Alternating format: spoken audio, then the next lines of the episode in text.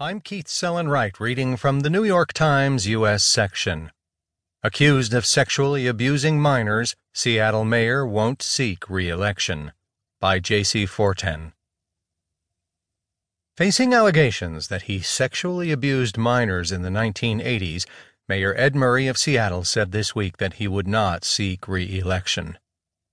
Flanked by about two dozen colleagues and family members, Murray, the city's first openly gay mayor,